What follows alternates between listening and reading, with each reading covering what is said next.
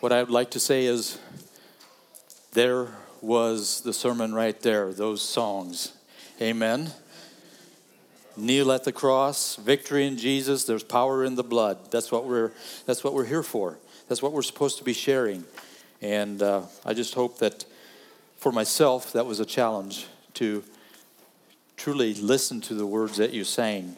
And uh, so I'm, I'm truly thankful that for Glenn for leading those songs. It sort of leads right into what I want to share with all of you this morning. And I do want to thank you for being here this morning. And as we look at the title that I have uh, given my sermon this morning, what I want to share is waiting in expected anticipation while serving God. We can do that. And that's exactly what we're supposed to be doing. We're supposed to sharing the gospel with those around us. We're supposed to um, share the good news with those around us. And uh, as an introduction here, as we look at several different people in the Bible that truly did this, are we or am I challenged to do the same thing? The same thing as serving God while I'm waiting on Jesus Christ to return again. And uh, because that is the good news. We want to all go to heaven to spend eternity with Him in heaven and to be able to worship Him and to uh, see what, what He has prepared for us there in heaven. And I'm looking forward to that. Some, sometimes we think it's, uh, we go to different uh, some of the, God's creations here on this earth, and uh, we see the the handiwork of God, but it's probably only a very minute glimpse of what we'll see in heaven, and I'm so looking forward to that as well. So this morning, my text will be taken from Luke two. Not trying to rush Christmas or anything, but uh, I just felt God leading me in that, and and it, it leads right into this. Some people that have followed God's direction and did it with expected anticipation. Expectation, definition of expectation, a strong belief that something will happen or be the case in the future. So, obviously, expecting something that's going to happen in the future. So, if we do that, um, we have to, we're looking forward to that. And then anticipation. Uh, just thinking of little kids, they anticipate Christmas and Christmas morning. They want to unwrap the gifts. You know, it's, it's, so exciting. Am I that excited about Jesus coming back again, or am I saying, "Whoa, whoa, I'm not quite ready yet"? So I hope that we can all have that anticipation of, and the definition of anticipation is probable, as regarding as probable, eagerly awaiting, excitement, and that's what we I was trying to bring across as far as children. They look forward to Christmas and unwrapping gifts. And so as we look at this, this story, there's I'm going to be going through a lot of scriptures this morning, but it all ties into waiting for, for what God wants in their lives or what they're looking, what they're anticipating. And it was basically anticipating Messiah, deliverance from Rome, maybe, and different things like that but they were all anticipating. But they committed their lives to doing what God has called them to do. And that's what my challenge is for myself, is doing that as well. So I will be reading from Luke 2 25 through 40 to begin with. And behold, there was a man in Jerusalem whose name was Simeon. And this man was just and devout, waiting for the consolation of Israel. And the Holy Spirit was upon him and it had been revealed to him by the Holy Spirit that he would not see death before he had seen the Lord's Christ. So he came by the Spirit into the temple, and when the parents brought in the child Jesus to do for him according to the custom of the law, he took him up in his arms and blessed God and said, Lord, now you are letting your servant depart in peace according to your word. For my eyes have seen your salvation, which you have prepared before the face of all peoples, a light to bring revelation to the Gentiles and the glory of your people Israel. And Joseph and his mother marveled at these things which were spoken of him. Then Simeon blessed them and said to Mary his mother, Behold, this child is destined for the fall and rising of many in Israel, and for a sign which will be spoken against. Yes, a sword will pierce through your own soul also, that the thoughts of many hearts may be revealed. Now there was one Anna, a prophetess, the daughter of Phanuel of the tribe of Asher. She was of great age and had lived with a husband seven years from her virginity. And this woman was a widow of about 84 years who did not depart from the temple, but served God with fastings and prayers night and day. And coming in that instant, she gave thanks to the Lord and spoke of him to all those who looked for redemption in Jerusalem. Let's pray. Heavenly Father, as we look into your word, as we're challenged with these examples in the Bible that we can go to and we can draw uh, uh, strength from that and, and apply it to our own lives. Father, help us to wait in anticipation of your, of your Son Jesus coming back to take us home with him. But help us to not just wait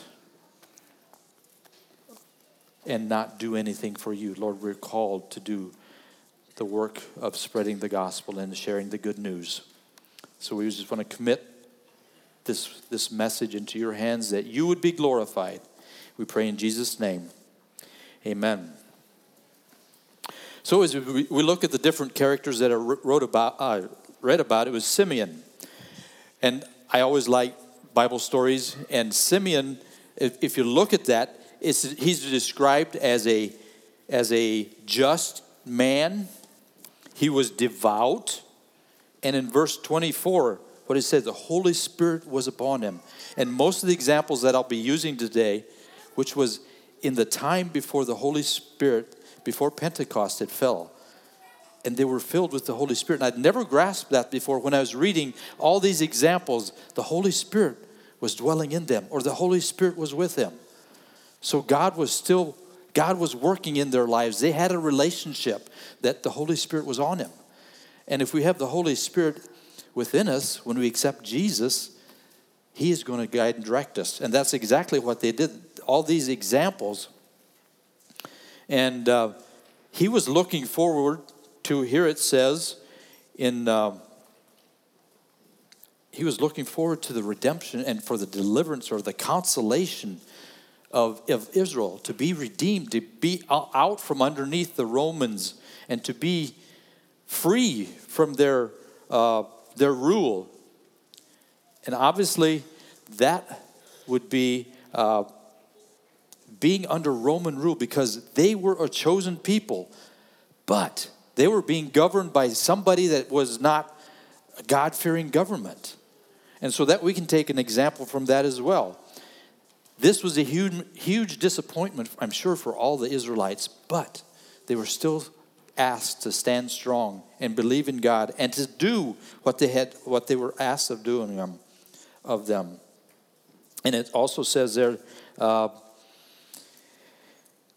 that uh, he was being, you know, he was looking, he was waiting for the consolation of Israel, the consolation.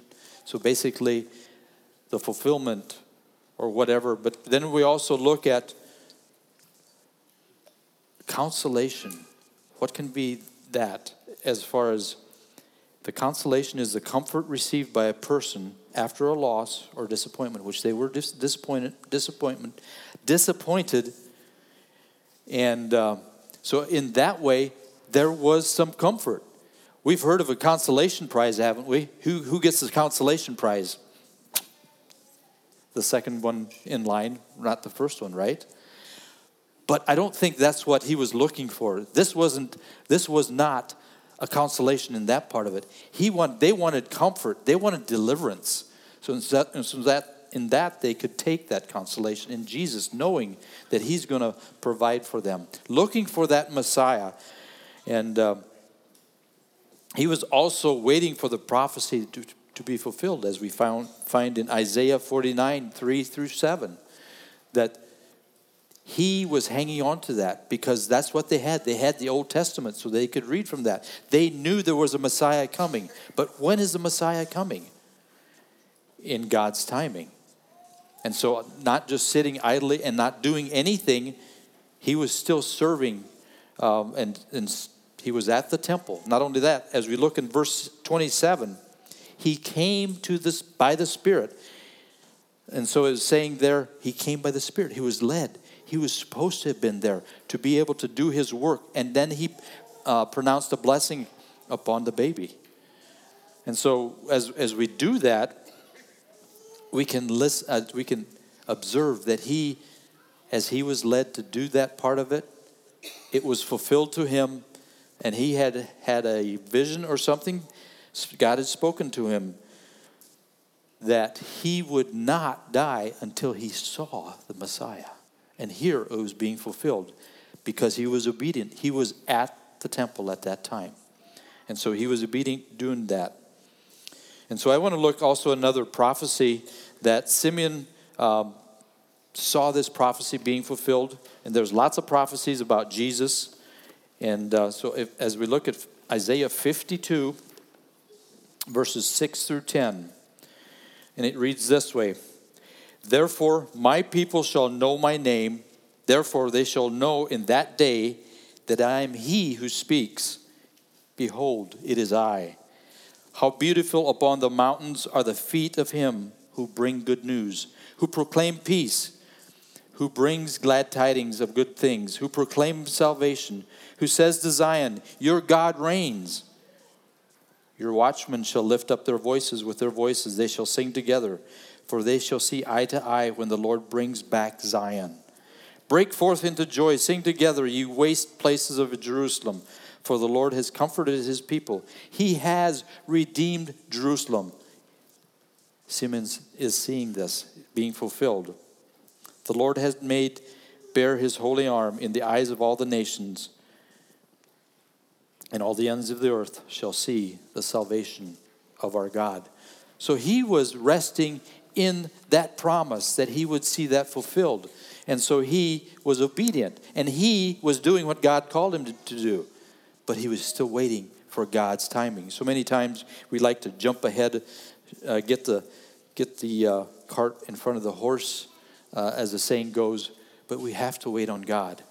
But not take it to that extreme that we don't do anything, but we're still doing God's, God's work. And then we can also look at Anna as well, as she was in the temple as well. What does it say? Um, verse 38 and coming in that instant, again, leading by the Holy Spirit, being there as God directed her so she could see the fulfillment.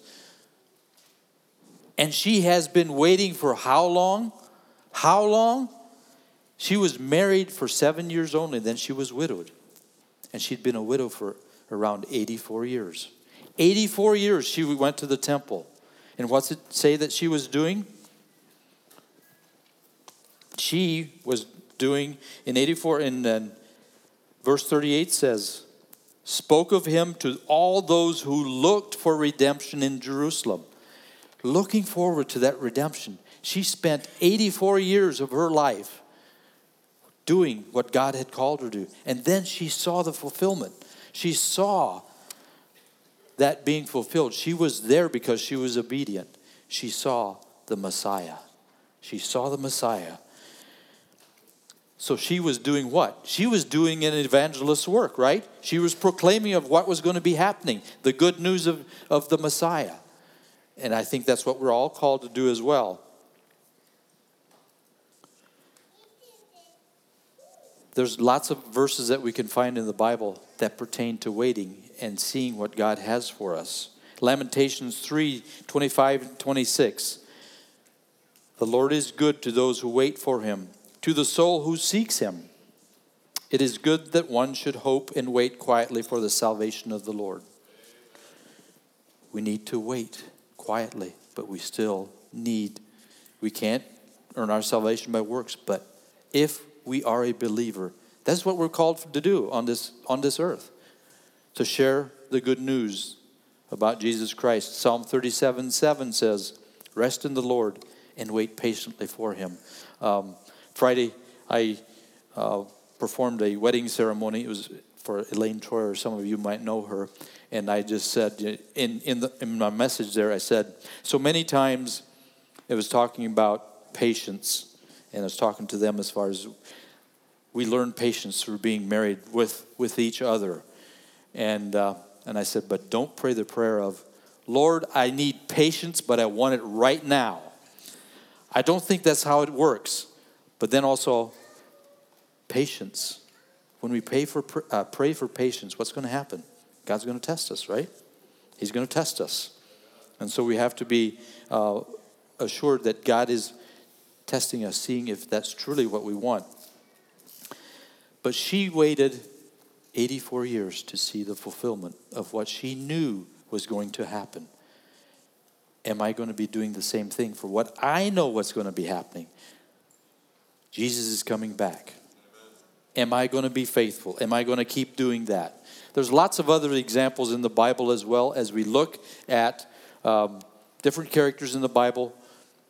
Looking at Joseph of Arimathea, he was looking for the redemption of, of Israel, of Jerusalem. And I'm sure he thought, when he saw Jesus hanging on the cross, ah, now what, God? I thought this was our salvation, our redemption. But then again, what did he do? He was not idle because it was become it was close to being the the time of, of, of the Sabbath to begin. And so he knew he had to do something because he can't leave Jesus hanging on the cross because that would be a disgrace to, to God. So he went and asked for the body. He did something and he put him in the, his own tomb. He did what God asked of him. And he fulfilled prophecies in doing that.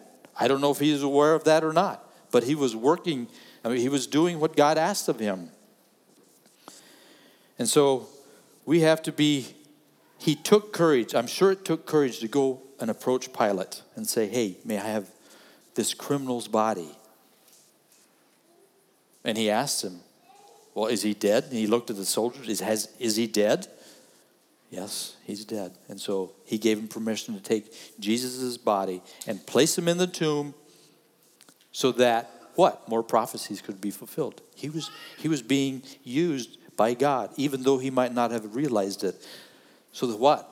We can receive encouragement from that because we see that those prophecies have, that were fulfilled. So we know we can look at back at that and know that, yes, Jesus is coming back. And so I need to share that truth and that gospel with others as well. Going right along with that, with different people that were involved in, in Jesus' life during that time, during the crucifixion. We can draw lots of different things from uh, the disciples on the road to Emmaus. But I just thought it was another perfect example of how they were waiting. Luke 24 21 says, obviously, when Jesus was talking to these, and they were expressing their disappointment because of what happened. Jesus was crucified, their Savior, their Redeemer, the Redeemer of Israel, of Jerusalem. But now he's in the tomb, and they were going on the way to Emmaus. And they were just expressing their disappointment in now what do we do? Luke 24 21. But we were hoping that it was He who was going to redeem Israel. Indeed, besides all this, today is the third day since these things have happened. It was being fulfilled. Jesus was walking right there with them. They did not see it till later on. It came, up, it came upon them. They realized the prophecy was fulfilled. But they were waiting. They were waiting. And then, oh, we talked with the Lord. It must have been him. It was him because of what he said. And so he rose and he was with them. He was walking right beside them again. Another person that we can think of in the Old Testament that waited and waited and waited Abraham for the fulfillment of that promise. He waited. He tried to do it on his own. That doesn't usually doesn't work very well, does it? Because us as human beings, we don't know what God get, has in store for us or how He's sovereign, He's in control. So sometimes it's better to wait, and Abraham would have been better off waiting. But so many times we want to t- try to take things in our hands, but we need to do God's work. But waiting is part of that as well. God asks us to wait. Take the example of Anna, 84 years before she saw that fulfillment. I'm not sure, it doesn't say how long that. Uh, that Simeon would have been waiting or, or serving in his capacity, that he was looking forward to that as well. So we're going to, I'm going to stay in Luke again, Luke 1, verses 1 through 15. This is another example of someone that has was waiting. They had to wait, but it was scriptures then being fulfilled as well. Luke 1, 5 through 15.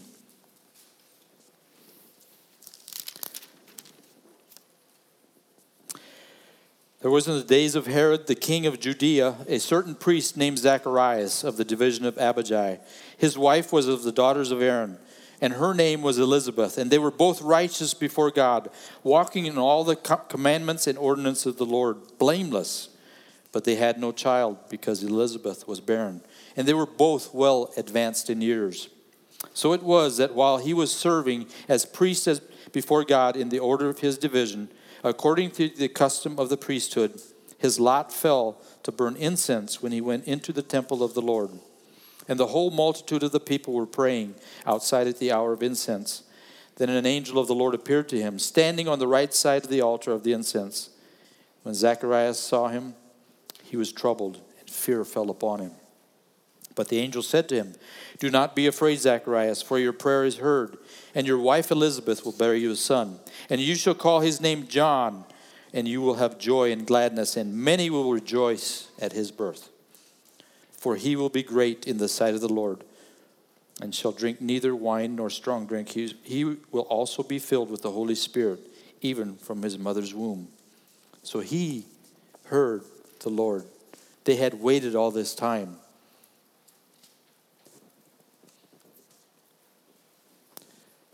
It says Zacharias and Elizabeth were both righteous. They were both older, still waiting on a son to be born. Obviously, it's, it's, it's giving us the impression they were past the child, child uh, birthing years of both of them. But God still saw fit to work through that because it was there again is fulfilling a prophecy a prophecy of john the baptist who, who will preach the coming uh, preach the coming of Jesus Christ, the forerunner. And as we look at Zechariah, he was fulfilling the office of the priest. And at that time, up until that time, an estimated number of 18,000 priests at this time in Jewish history. And they never knew when the lot would fall on them. And if the lot would fall on them, it was a one time service that they served. And I'm sure as a priest, they were looking forward to that. They were anticipating that. But I'm sure he never figured while he was doing what he was called to do that he would have, uh, it would be revealed to him that he would be able to have a son. But it was revealed to him. And obviously, his response was, But how can that be? We're, we're, we're too old. How can that be? But then God revealed it to him. And obviously, we know what happened. He was mute, he wasn't able to talk. And, then, and he was in there so long, they were wondering what's happening in there. But he came back out. And he wasn't able to speak. And the people thought, something happened in there. He saw something, he encountered something in the temple while he was doing what he was doing. And obviously, later on, we find, found, find out that that was, um, that was what happened. But then, when he says in verse 13, Your prayer is heard, and your wife Elizabeth will bear you a son, and you shall call his name John. Can we also think your prayers have been heard? Surely all the priests that have been going in there, they were praying for the Redeemer, the Messiah to come. Was it just the one prayer that was being fulfilled, or was it two? Having a son and the Messiah coming as well. And so they were also, he can, he probably in his mind knew that that was probably going to be happening as well. And so as we look at that, Isaiah 40 is there's a prophecy of John the Baptist and then also of our Lord and Savior Jesus Christ. I won't take time to read that, but read that on your own. See what that prophecy is all about. See how it, it explains.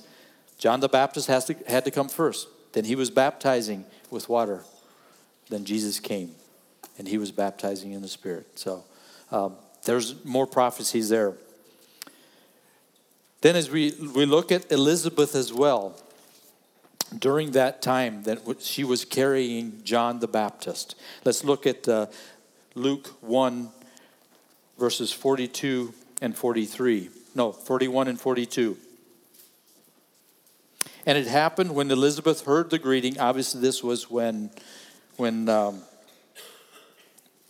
Mary went to visit Elizabeth. And it happened when Elizabeth heard the greeting of Mary that the babe leaped in her womb, and Elizabeth was filled with the Holy Spirit. There again, it was before the Pentecost, filled with the Holy Spirit.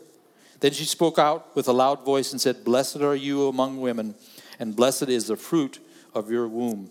Now, obviously, we can go on, and but I don't want to get into that. There's a lot more there as far as the Magnificat and everything else tied in with that passage. But basically, I'm trying to bring out she was being blessed she was filled with the Holy Spirit. God was working in Elizabeth's life as well. And they were fulfilling that. Zechariah and Elizabeth were fulfilling what God had asked of them. Then, also later on in verse 67 of Luke 1, it talks about uh, Luke 1, verses 63 through 69. It's still talking about Zechariah because this was after the son was born. So let's read 67, 63 through 69. And he asked for a writing tablet and wrote, saying, His name is John. So they all marveled. Immediately his mouth was open as his, and his tongue loosed, and he spoke, praising God. Then fear came upon all who dwelt among, around them. And all these sayings were discussed throughout all the hills of Judea. And all those who heard them kept in their hearts, saying, What kind of child will this be? and the hand of the Lord was with him. Now his father Zacharias was filled with the Holy Spirit and prophesied, saying, Blessed is the Lord God of Israel, for he has visited and redeemed his people, and has raised up a horn of salvation for us in the house of his servant David. So there again, he kept, once he got his voice back, he was proclaiming what was going to still happen because he knew that the Messiah was coming. He realized the prophecy was fulfilled about his son being born. He was supposed to be the one, the forerunner of Jesus Christ. So he kept going out there and and he was doing what God asked him to do. He was waiting, but he was still proclaiming the gospel. And as we look at these, we can also look at Mary. I want to look at Mary and the different examples that she has set for us uh, as far as her responses. I've got, I've got this titled uh, Mary's Responses, found in Luke uh, 1 26 through 38. I won't be reading any of that at this time, but I will just go. Obviously, what was Zechariah's response? How can this be? How can this be? I'm too old. What was Mary's response? Hers was totally different than Zechariah because she had been taught. What I think was sort of neat is if we look at this, it reflected that she'd been taught in her home. And when she went to the temple, she heard about that there's a Messiah coming. And she was looking forward, forward that to the redemption. And it's basically sort of the, as, as we had, as Chris was uh, bringing us uh, the home, in the home, we as parents are supposed to be teaching our children what we believe is happening, going to be happening, the second coming, and to be able to teach them in the Word of God. I think Mary was being taught in her home and at the temple as well. And so she fully understood when the angel appeared unto her and spoke to her that she responded in the correct way. And I believe for myself, I want to have the right, correct response too when God calls me to do something or the Holy Spirit nudges me to go help someone or to listen to someone. And as we as parents, I think we can we should be doing the same way same thing with our children, teaching them so that they could learn. We're waiting on God, but we're still doing what God calls us to do, to proclaim the gospel and to share the gospel. And so as we give that example to our children, they're ready to be able to accept what God has for them. What was Mary's response? Behold, the maidservant of the Lord, let it be to me according to your word. She surrendered herself totally to what God had in store for her life. And I want to do that as well. Total surrender. Because she was taught. In Deuteronomy 6 7, it says, You shall teach them diligently to your children, and shall talk of them when you sit in your house, when you walk by the way, when you lie down, and when you rise up it's basically all day long, right? It, it gives life. We're supposed to be teaching our children all day long, not just a set time. Because we can give it examples. Because it says, when you sit in your house, when you walk by the way, when you're traveling, wherever you're going, when you lie down getting ready to go to bed, when you rise up in the morning, all day long. When you have that interaction with our children, we're supposed to be teaching them. And I'm sure that with her waiting and in anticipation of that fulfillment of that prophecy of the, of, of the Messiah, can you just imagine how she felt? That she was chosen to be able to fulfill that prophecy.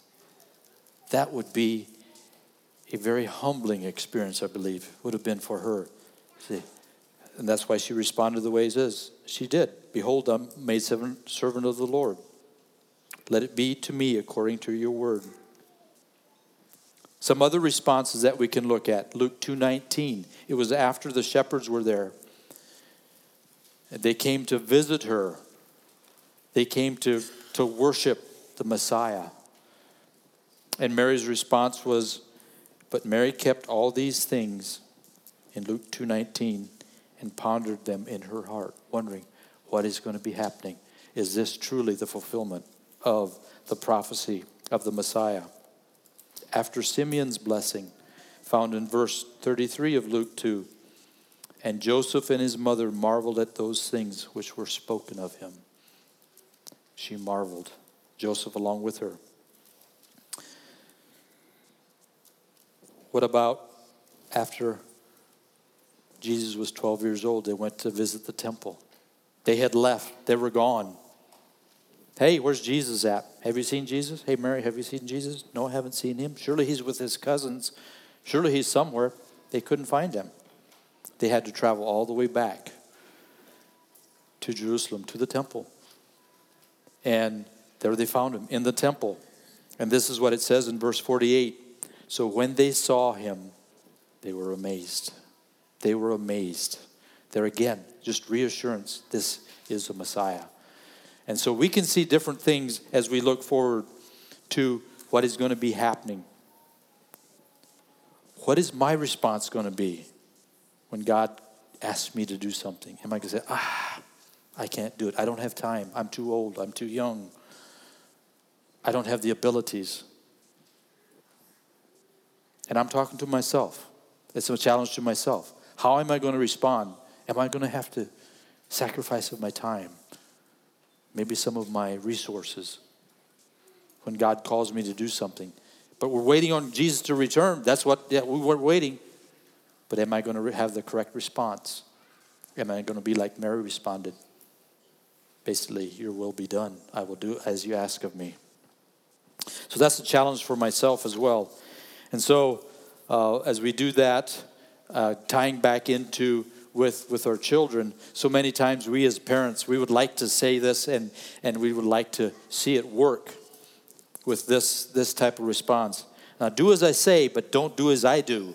But just, just follow my instructions, but don't look at me. But we're supposed to take the, the example of practice what you preach. And so I think that's a challenge for myself. Even not just to our children, but to the world around us. Whatever we do had better line up with what we preach. Because if we don't, we, we could be called a heretic and not following what God has called us to do. And then we could be claiming, well, Jesus is coming. Yeah, but your life doesn't show it that you believe it. Our life has to follow what, what that, what we are saying, what we're trying to teach. So, how does this all apply to our own lives as far as waiting expectantly? And how are we going to fulfill that? How can we do that? How can that challenge be uh, brought into my life? And uh, while we're waiting for Him, my challenge is let's do it, serve God unselfishly. And that is can be hard because we're selfish people. People are selfish right? It's my way. I don't, I, this is mine. So, and then also as we look to the, to the future, we might be seeing things happening in this world right now already. Prophecies being fulfilled little bit by little bit, as, as, is, as is stated in here. It's sort of scary, isn't it? We might be living in the end times. We are living towards the end, end times. But does it have to be scary for us? We know the end result. We know the end result, don't we? And so we can look forward to that. And, you know, it's described in 1 Thessalonians 5, 1, verses 1 through 11. And I, I won't read through that as well. But it talks about a lot of these uh, prophecies that are still going to be coming before Jesus can, may return. But then we also have lots of promises in the Bible that can give us help us through these times of maybe anxiety times of but i can't do this. There's just no way. And and and what, what if this would happen? And, and just like it t- teaches in the bible with the the persecutions and everything ha- else happening how can i make it through? But we're waiting. We're waiting for that and we're anticipating. So aren't we anticipating that god will help us through those hard times? There's lots of promises. 1 Thessalonians 5, verses 5 and 6. Ye are all sons of light and sons of the day. We are not of the night, nor of darkness. Therefore, let us not sleep as others do, but let us watch and be sober. We're sons and daughters of light. If we are in the Word, we will know the signs and times of the times, and we don't have to be scared. But we take reassurance. Ah, one more step closer. I want to still continue to serve him. 2 Timothy 1 7. And this is a very powerful verse. I turn to this lots of times. For God has not given us a spirit of fear, but of power and of a sound mind. And that sound mind could also be interpreted as a, a, uh, a mind or a person that has, oh boy, the word escapes me right now, but it is, it is, is very structured in life, lifestyle and, and is, has spends time in the Word and then just seeks that relationship with Jesus Christ of a sound mind. John 16, 33, these things have I spoken to you, that in me you may have peace.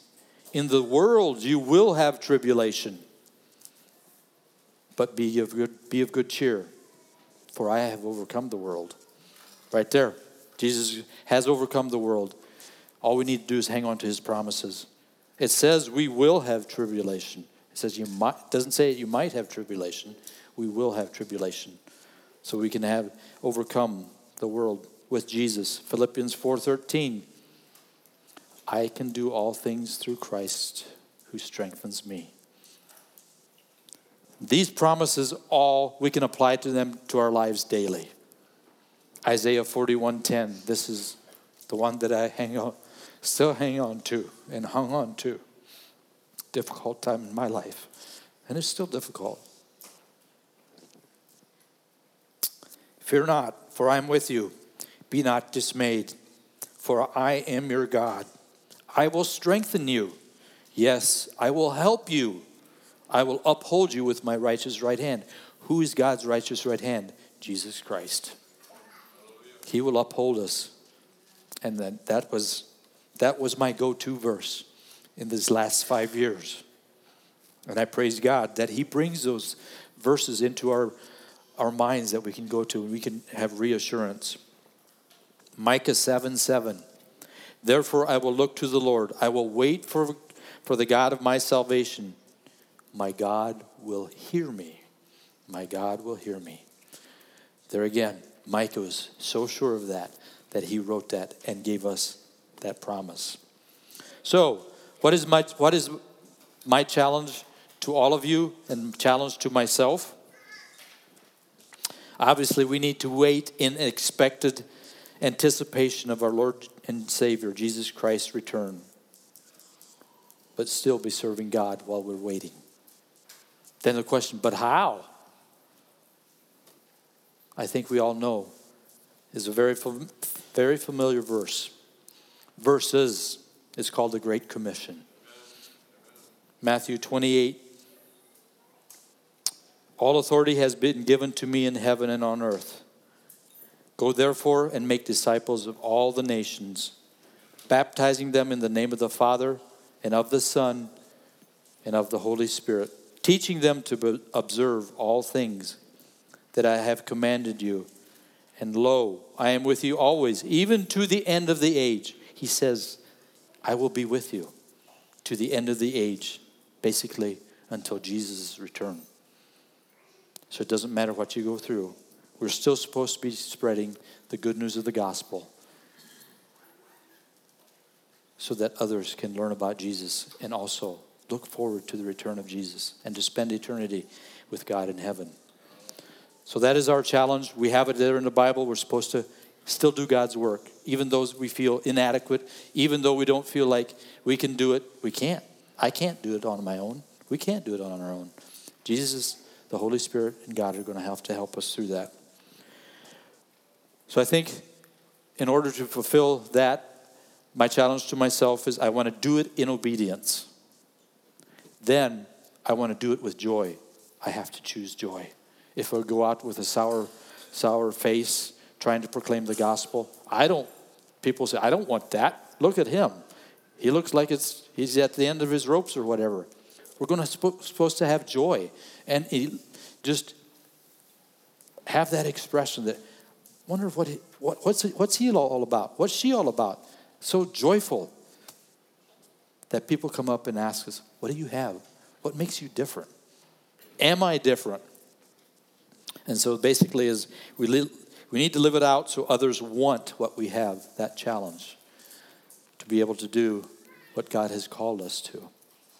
So my challenge is let's go out and live with expected anticipation of our Lord and Savior, but continue to serve Him and do fulfill the Great Commission.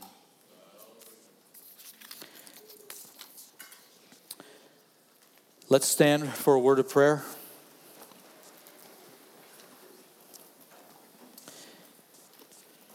Heavenly Father, as we have looked into your word and we've seen examples in, in your word as far as that they were waiting for the redemption of Israel. We're waiting for your son Jesus to return again, to take us back with him, to spend eternity with you in heaven. Help us to do it with anticipation. Lord, help us to commit our lives to be able to continue to uh, share the gospel and be an example to those around us. Help us to do that knowing that they will see how we live, knowing that if we live if we do it obediently, do it joyfully, that they might want to know why we are different.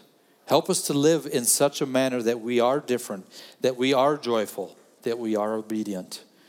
And in doing that, Lord, help us to, to continue to look into your word for all those promises that will help us through difficult times and help us to be able to praise and proclaim as Zechariah did. When he knew the truth, he knew that he had an encounter with you, God. And not only that, he knew what was still coming. The Messiah was coming. And that's what we look forward to the Messiah to take us back home with him we, as a bride, can go back to heaven and spend eternity with you, God, praising you, fellowshipping with you, honoring, glorifying you.